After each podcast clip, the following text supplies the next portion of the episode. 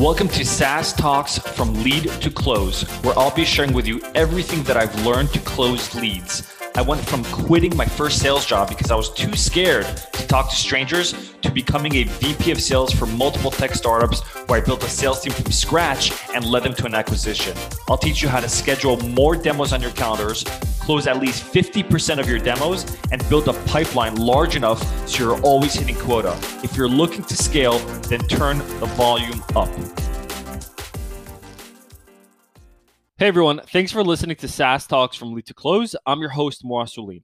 In today's episode, I'm going to teach you what you can do to close more deals without actually improving in sales. What I mean by that is if you don't have sales skills, what can you do to close deals? How do you get away with that? How do you get away with not knowing sales and still close deals? And so there are three things that you need to remember. It's very important.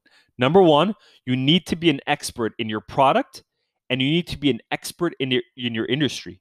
And the only way to do that is you need to learn and you need to get on webinars and you need to speak to existing customers and you need to read articles. You need to test things. That is the only way. And you don't need to be good at sales to do that.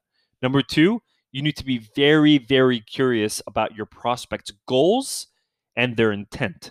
The reason why they wanted to get on the phone, the reason why they're looking for your solution or another solution again, you don't need to be good in sales in this particular case. You just need to be curious about, again, two things their goals and the why behind why they're on the phone with you.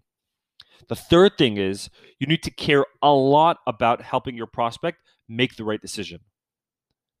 Even if that means that decision is not to go with your solution. So there, there are three things be an expert in your product and in your industry be very very curious about your prospect's goals and intent. And number three you need to care a lot about helping your prospect make the right decision even if it's not your product. It doesn't take sales skills to do this. It doesn't take tonality to do this. It doesn't take reading sales books and closing deals to do this. It just takes a little skill and a little effort. That is it. You don't need to be a top sales producer Follow these three things, and I guarantee you your demo conversion rate and your overall lead conversion rate will increase. Hope this helps. Thanks for listening to today's episode. If you found this relevant or practical at all, then please share this episode. Until next time, I'm your host, Mor Asulin.